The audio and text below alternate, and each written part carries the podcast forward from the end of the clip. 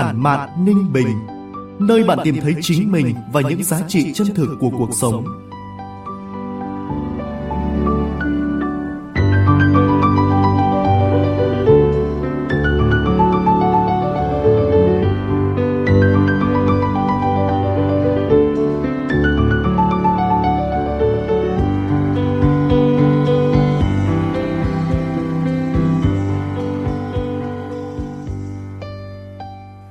Từ phòng thu của báo Ninh Bình, chào mừng quý vị và các bạn đến với chuyên mục Postcard Tản mạn Ninh Bình của báo Ninh Bình Điện tử, phát sóng vào 9 giờ sáng ngày thứ Bảy hàng tuần tại địa chỉ website báo ninh bình.org.vn,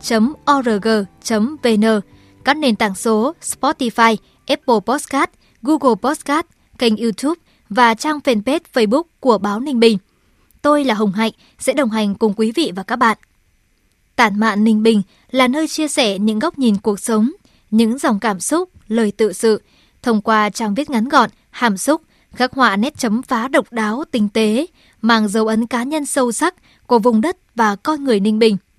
Trong số phát sóng tuần này, mời quý vị và các bạn cùng nghe những lời tâm sự của tác giả Hạ Như qua tản văn, nâng niu chính mình với giọng đọc Bạch Phượng.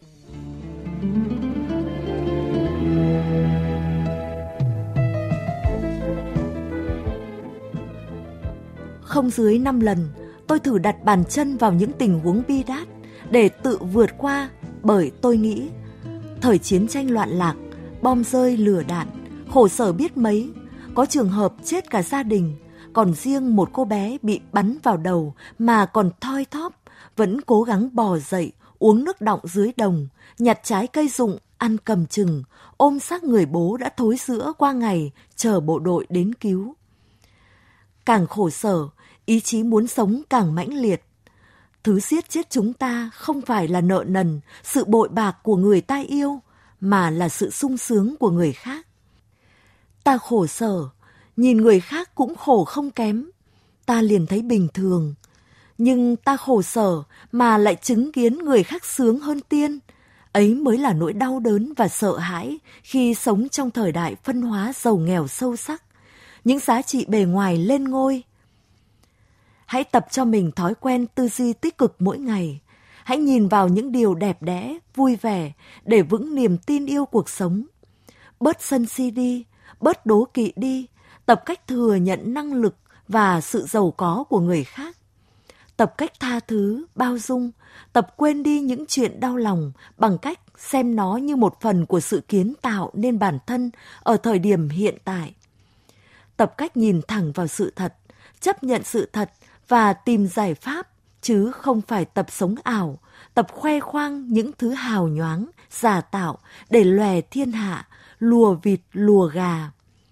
Đến khi vỡ lở ra, người ta phát hiện ra chẳng như hình ảnh ta gây dựng bấy lâu lại mất công rơi vào bế tắc, tuyệt vọng. Từ một cô gái đam mê make up mà đợi cho tới khi cô ấy chấp nhận bỏ lớp phấn dày cộm ấy xuống, tự tin với gương mặt mộc bước ra đường đã là một quá trình dài đằng đẵng.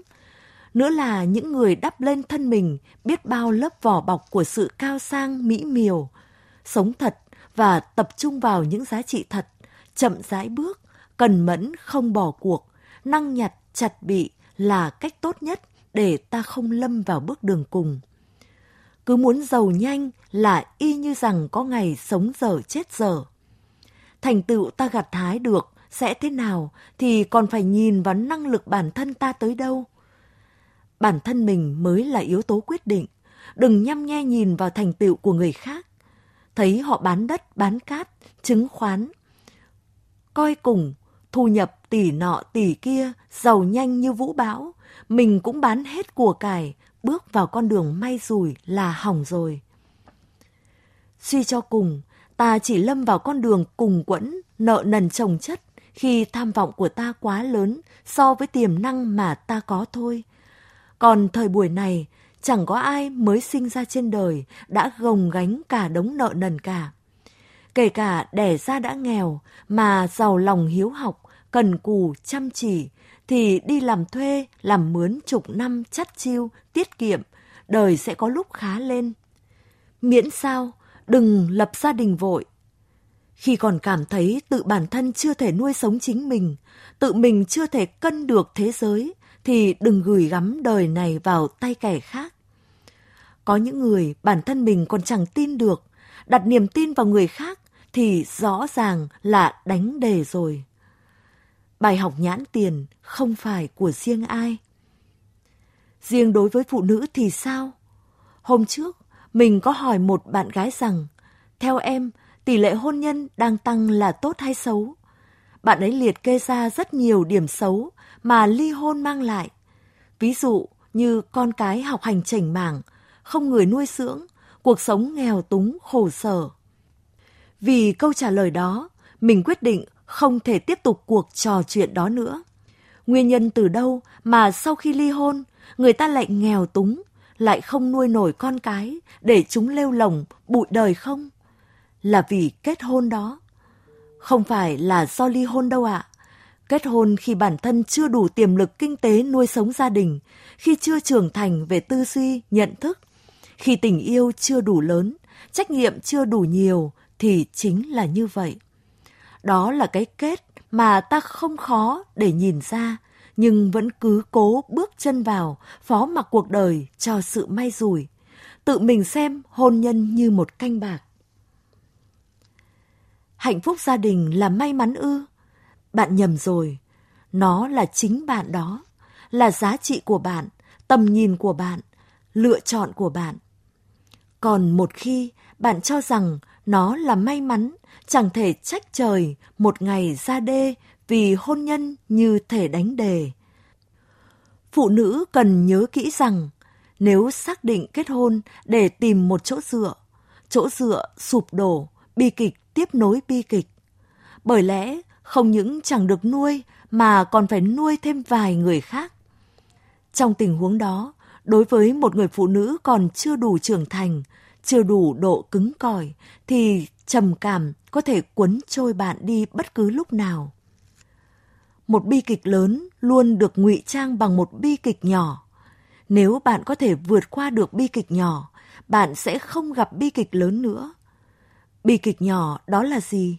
Là nỗi cô đơn của những cô gái mới lớn, là những khó khăn, thiếu thốn bước đầu của hành trình xây dựng sự nghiệp riêng.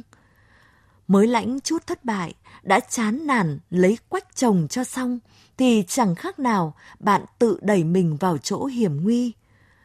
Bởi hôn nhân không phải là xong, nó không phải là kết thúc mà là khởi đầu cho chuỗi những khó khăn thử thách còn lớn hơn thế gấp nhiều lần. Bạn sẽ không chỉ sống cho riêng mình nữa, mà còn là con cái, chồng, gia đình nhà chồng. Bao nhiêu ánh mắt trông vào, bao nhiêu áp lực dồn lên vai, bạn sẽ nhận ra một điều quá muộn màng rằng độc thân chính là điều kiện lý tưởng nhất để ta hết mình cho lý tưởng sống, mục đích sống và sự nghiệp của ta. Khi bạn không còn độc thân thì đến thời gian ngồi uống hết một tách trà cũng khó, nói chi đến những điều lớn lao hơn.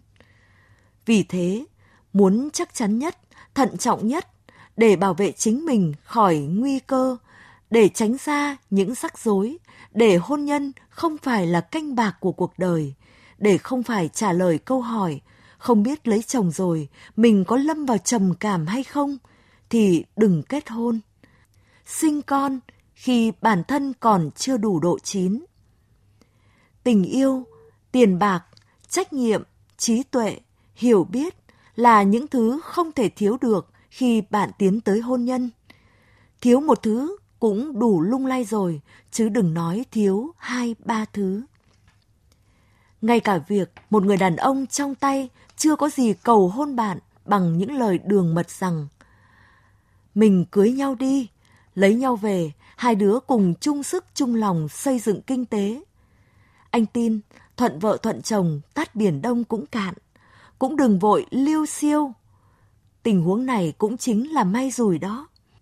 Rồi không biết có tát được cạn biển đông không hay lại bị biển đông nhấn chìm. Phụ nữ hiện đại hãy biết nhìn thẳng vào hiện thực và suy nghĩ thực tế. Cô đơn không đáng sợ, đáng sợ là ta đang cô đơn trong chính cuộc hôn nhân của mình. Trước khi bước vào hôn nhân, bạn không thể là một bông hồng thủy tinh dễ vỡ. Hãy biết nâng niu chính bản thân bạn.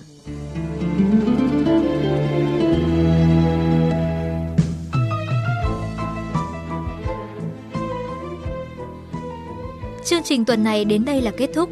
Mời quý vị và các bạn đón nghe số tiếp theo với tác phẩm Mạng xã hội của tác giả Hạ Như, phát sóng lúc 9 giờ sáng thứ Bảy, ngày 16 tháng 11 trên kênh Postcard Tản mạn Ninh Bình của báo Ninh Bình Điện tử. Góc nhìn cuộc sống của bạn là gì? Bạn đang có suy tư, tâm sự gì? Hãy chia sẻ và cộng tác với chúng tôi qua địa chỉ báo ninh bình.org.vn hoặc trên trang fanpage Báo Ninh Bình để chúng ta cùng khắc họa sắc màu đa dạng của cuộc sống. Còn bây giờ, xin kính chào và hẹn gặp lại.